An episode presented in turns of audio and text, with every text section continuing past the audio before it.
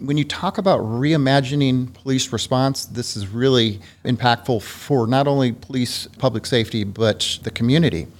It's time to rethink everything, to redo the rule book, to explore smarter ways to work and rediscover what's possible. It's time for a fresh take on how technology and creativity are changing the way work gets done.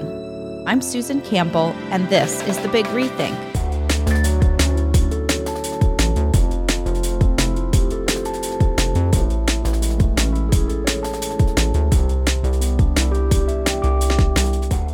Drone technology is used in multiple scenarios, but have you thought about how drones are transforming public safety and emergency response times?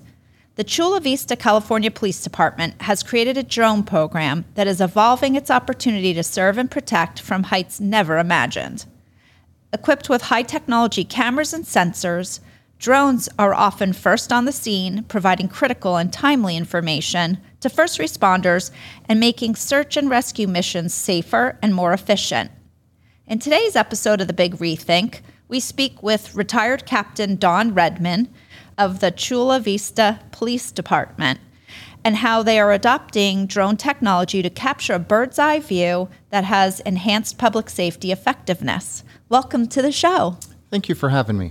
This is such a great topic. I'm so excited to dive into this. So, you're a retired police captain. Congratulations. Thank you. On yeah. your retirement. Thank you. Yeah, I retired last year. I'm currently the VP of Advanced Projects for Public Safety at BRINC Drones. That's so cool. So no golf. You didn't decide no. to like, t- you know, throw in the towel and li- live the life of leisure, huh? No, this was a great opportunity for me to stay involved with public safety. Wow, that's so exciting. So I guess you started on the inside and now you're supporting that same mission from the outside. Talk to us about how you got started in police career in law enforcement first? Yeah, so retired last year, was with the Chula Vista Police Department for almost 26 years, retired as the police captain. During that time, pretty much did the whole gamut of, of assignments. Did SWAT. When I was promoted to lieutenant, started overseeing our dispatch, technology, all of the, the things that the managers do. And one day my police captain said, Hey, hey Don, I'd like you to take over our drone program. And I just said, like that. Just That's like how that. you got into it. And I said no. and he, he talked me into it. He was very, very persuasive. And so at the time, to give you a little bit of perspective, in 2018, there was what's called the Integration Pilot Program from the FAA. So what happened was uh, there was a presidential directive directing the FAA to figure out a way to integrate drones into the public airspace. So the FAA said, okay, we'll create this program and we'll select 10 cities throughout the country to figure out ways, innovative ways to introduce drones. And at the time, we were like any other police agency, kind of looking at drones. How do we how do we use drones, right? And this was actually as early as 2016, so it was it, it was a while ago. And one of our lieutenants reached out to a small startup company that was testing some technology where they were live streaming drone videos, but also geofencing and launching drones via a computer. So this was an interesting case, and so we partnered with them, and the city of San Diego was selected to be one of the 10 cities in the IPP. And we were part of the San Diego IPP team, and we were the only police agency in the entire country to be a member of this wow. IPP. So it really vaulted us to the head of drone usage for public safety. So, were you excited about the opportunity at that point? So, you know, I wasn't first I, having said no. right. So I wasn't. We we started in October of 2018, launching a drone from the rooftop of our police department, and that and our what we said is. So, looking at traditional drone usage for public safety, typically what happens is 99% of police agencies that use drones, they'll have a drone in a trunk, right? So the right. police officer arrives on scene, maybe there's a burglary alarm going off on a uh, you know in the middle of a night at business so they'll take the drone out they'll launch the drone check the rooftop to make sure they didn't make entry. Or maybe it was a foot pursuit and now they want to use a drone to check the area to, to find this person.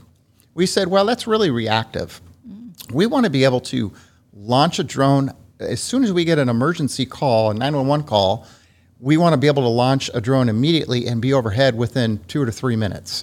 So now we're live streaming that information directly to officers in the field so they can see exactly what's happening before they ever get there. Wow. So that's what is known now as drone as a first responder. Okay.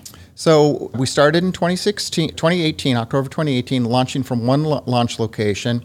Ultimately, today, Chula Vista is now launching citywide. There's four launch locations that cover all of the city, seven days a week, 10 hours a day, and they're responding to, to calls for service. So anytime a 911 call comes up and they feel like a drone could be, be useful in this, they'll immediately launch and get overhead and live stream that, that information back Wow. to the first responders. Wow. So it's kind of this idea of, you know, we, we've heard the national message that police departments need to do things differently, need to rethink police response. And being able to launch a drone, get overhead, live stream that video. So there's videos out there right now from Chula Vista. There's a number of other agencies do it, Santa Monica, Beverly Hills, Brookhaven, Georgia that are doing DFR, and they have videos that show um, Santa Monica just released their videos where some kids, some teenagers were passing around a handgun. And the drone gets overhead, and sure enough, there's five juveniles sitting there, and you see a couple of handguns being passed around amongst them. But the, the teleoperator can see, the teleoperator, I'm sorry, is the drone pilot, Right. can see one of them manipulating this gun, and he said, I believe it's an airsoft. It's a, it's a BB gun. It's not a real gun. Right. And he actually puts that out over the air. It really changed the, response, response. sure. The officers did contact the juveniles. It, they were airsoft guns. They weren't real, but you can see where they could have ended differently had they not had that information. Chula Vista also has shown a couple of videos. One where the very one of our early successes was in 2019, where a call came out of a of an individual sitting at a taco shop with a gun that maybe a lighter, but he was waving it around. Sure enough, the drone gets overhead, and the officer stayed out of the area. But you see this person holding this gun in his hand, but then you see him put a cigarette to his mouth and he oh, lights the cigarette with this gun and immediately recognize that it's Right. not a gun, it's a lighter. So you can kind of see how this changes Right. the, response. So you mentioned there's four stations where they take off from. Yes. Is- uh, and there's multiple drones in those locations, or Yeah, so- four basic. So it's really challenging with current FAA regulations and technology. So because of the regulations and technology, you have a number of components for DFR. Drone is a first responder. First and foremost, you have a trained uh, pilot officer who's in the police department who's monitoring incoming 911 calls, you know, radio traffic, and he determines, he or she determines whether or not a drone's going to be used. If he determines that a drone could be used for this 911 call, he determines which launch location is the closest. Got it. And each launch location is on a building, at the top of the building, because we have to have a person standing on the building to have clear airspace awareness to make sure that when you launch the drone, that it's safe to do so. Because if you're sitting here at your computer, you don't know if Right. there's something flying over Right. overhead. So as soon as he confirms that it's safe to launch, then he, via his computer, can launch the drone and fly it out to three miles and handle the situation. But for safety purposes, that person on the rooftop also has a controller that if there's a hazard or something, they can take control of that drone to avoid any hazards. Okay. And then additionally, all of the officers are trained to be what's called visual observers so that they're monitoring the airspace to ensure that if there is something that comes into the, into the airspace that they can, you know, take appropriate action to avoid any any incident that might happen. Got it. Okay. So that you, you talked about moving from reactive to proactive. The the the amount of distance you've gone downstream from having an officer arrive, launch it from their trunk versus call comes in, launch the drone. I mean, that's just got to be a game changer right there. So one thing that Chula Vista did that that I'm very proud of, and and I, I, I really Chief, Chief Roxana Kennedy at Chula Vista was really forward thinking and, and how to do this program is was very transparent. And, and that's what we say along is to, to any agency that's doing a drone program, you have to be transparent with your community to make sure that they're aware that, that we're launching. And we like to tell people that we had a drone program for about a year before we ever bought a drone because in that time we were we had listening sessions we you know we had public comments we you know made sure that we had Smart. strong policies in place But additionally, if you Google Chula Vista Police Department drone, there's a their web page on there has a dashboard that shows all of the flights. Also, you can click that if you saw a drone in the air yesterday, you can go and see why that drone was in the air, what the call that it was responding to, Wow. and you know the time and, and the path that it took for for public transparency. But additionally, what we really found out was 25% of the time that we launch the drone, we don't have to send ground units. Oh, wow. So when you talk about police agencies being understaffed, the idea that hey, a call comes in, and a perfect example, we had a, a 911 call of two subjects fighting in a liquor store parking lot. The, the clerk says, "Hey, I got two guys fighting." Okay. We didn't have any officers available. It's it's you know it's unfortunately it's just kind of the times that we live in. But he launched the drone immediately, got overhead within a few minutes, and he's looking in the parking lot. He doesn't see any anybody, so he picks up the phone and he calls the clerk and he says, "Hey, this is you know Chula Vista Police Department. I'm a drone operator overhead. Where's the fight?" And he tells the story that the clerk walks out. He looks up. He waves to the drone. he goes, "Oh, they they left. You know, they left a couple of minutes ago. I think everything is okay." And he goes, "Okay, great. Well, let us know if there's anything else you need." Wow. Okay, and he waves to the drone, and the drone went back. This is one of those situations that it would have taken two officers to respond.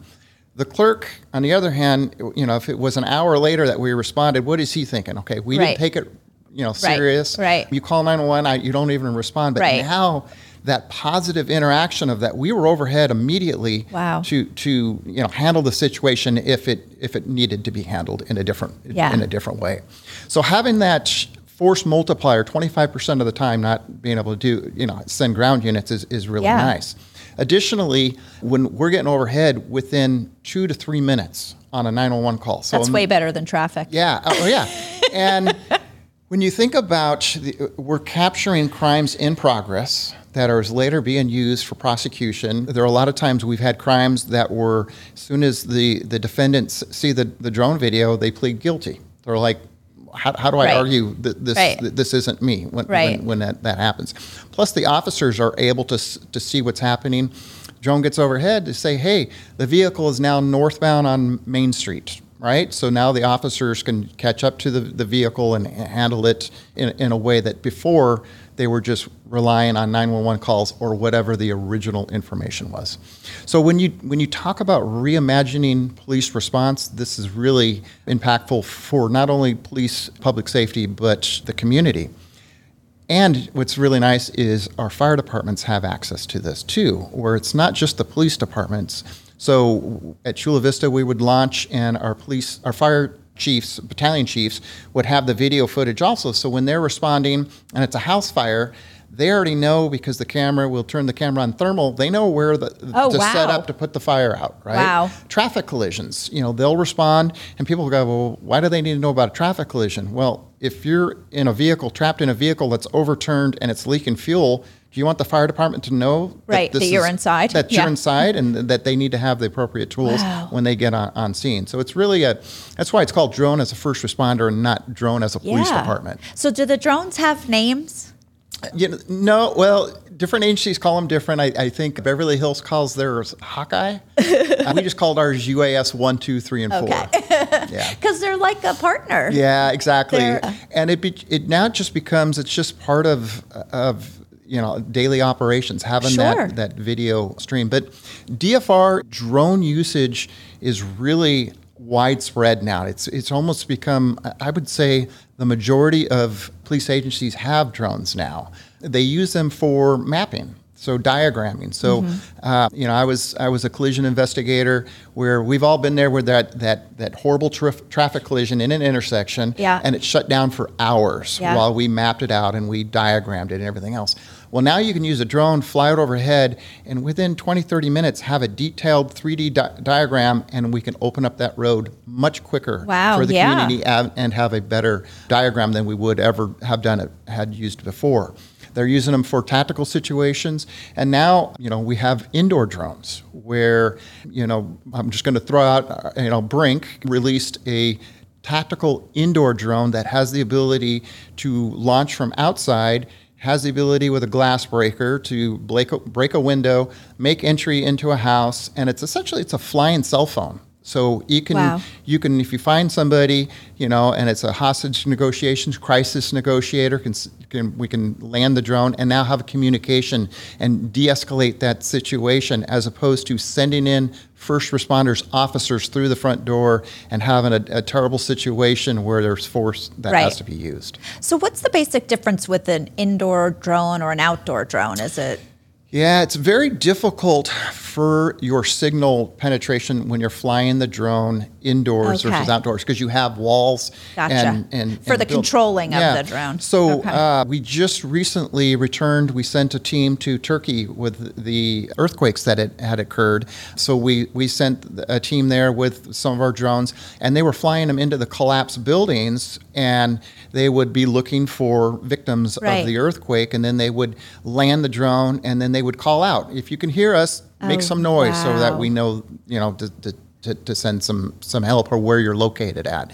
Where these drones are are used to force them into tight locations and they have the ability to push open doors and map out interior structures. Right. so uh, in real time. So whether it's for tactical purposes or for search and rescue you have a real-time diagram as to what the, the circumstances that you're going into and that you know real time leads to to speed which leads to probably saving more people and keeping people safer in the process and so on and so on Absolutely. So every, uh, I, I'm a true believer, and and that drones save lives. They're they're used to not only keep public safety, you know, police and fire out of harm's way, but also for the community for that de-escalation skill. You know, we the national message, right? De-escalation. Right. Well, when you talk about, especially with DFR, what is the ultimate where you get somebody overhead, and we, we've had them. I think all police agencies have it, where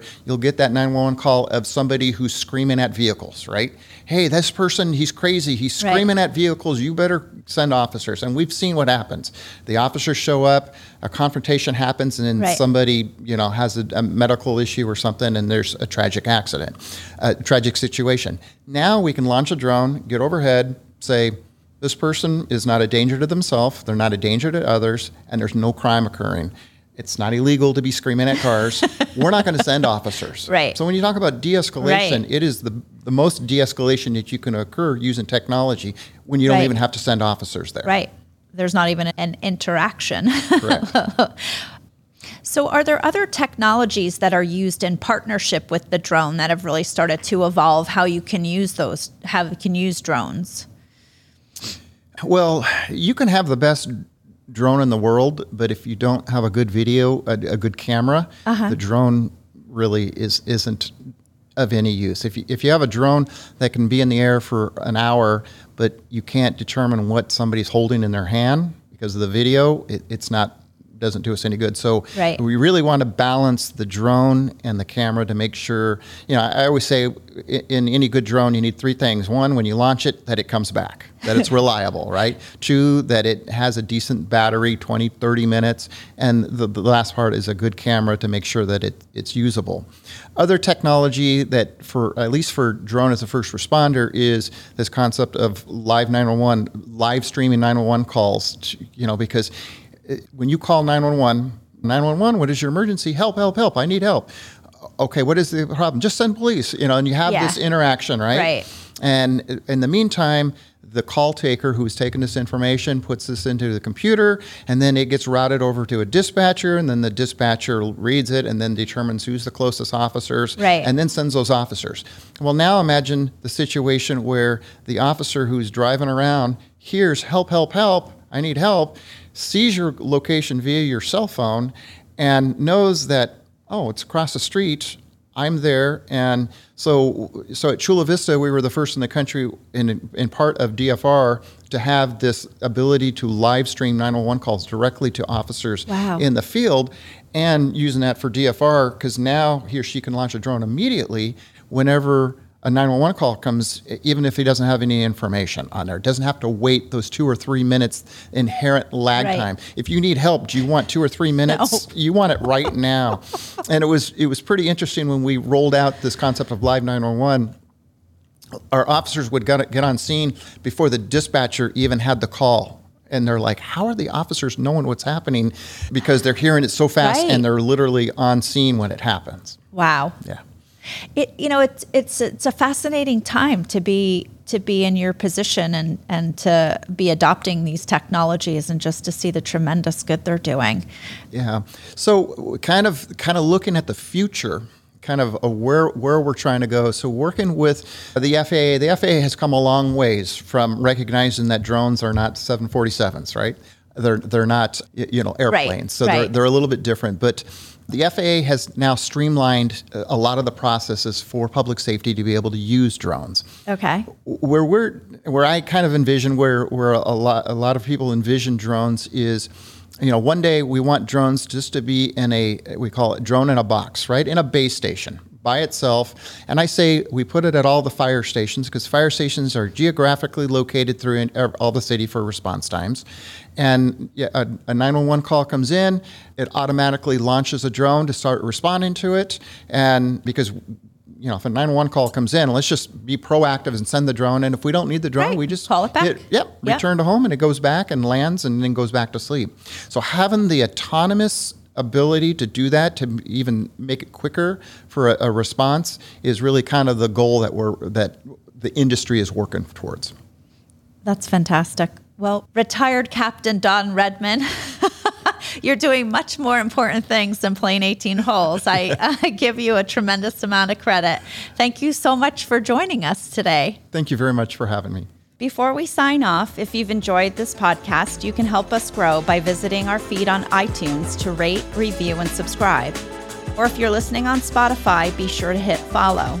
That's it for us. I'm Susan Campbell, and that was another episode of The Big Rethink.